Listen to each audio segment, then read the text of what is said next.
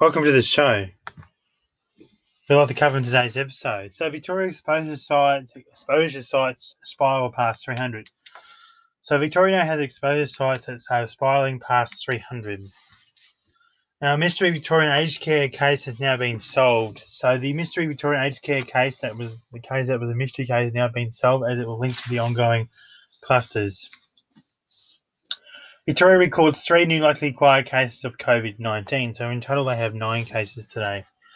The lockdown end date is in doubt. So, lockdown could be extended beyond the seven days announced on Thursday, the last Thursday. Three people very lucky to be alive after truck inferno on New South Wales Central Coast. So, three people are very lucky to be alive after a truck inferno on the New South Wales Central Coast.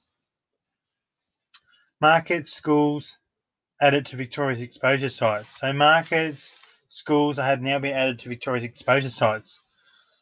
A concern is there are concerns over growing COVID 19 cases in the aged care sector. So there are now concerns of growing COVID 19 cases in um, aged care sector.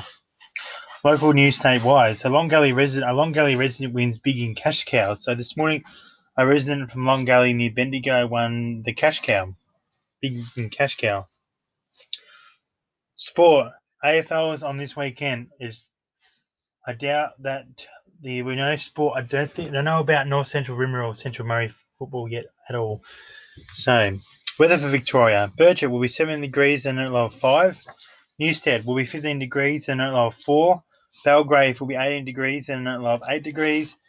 White Hills will be 7 degrees and a low of 4. Tallarook will be 17 degrees and a low of 5. Robinvale will be 18 degrees and a low of 7.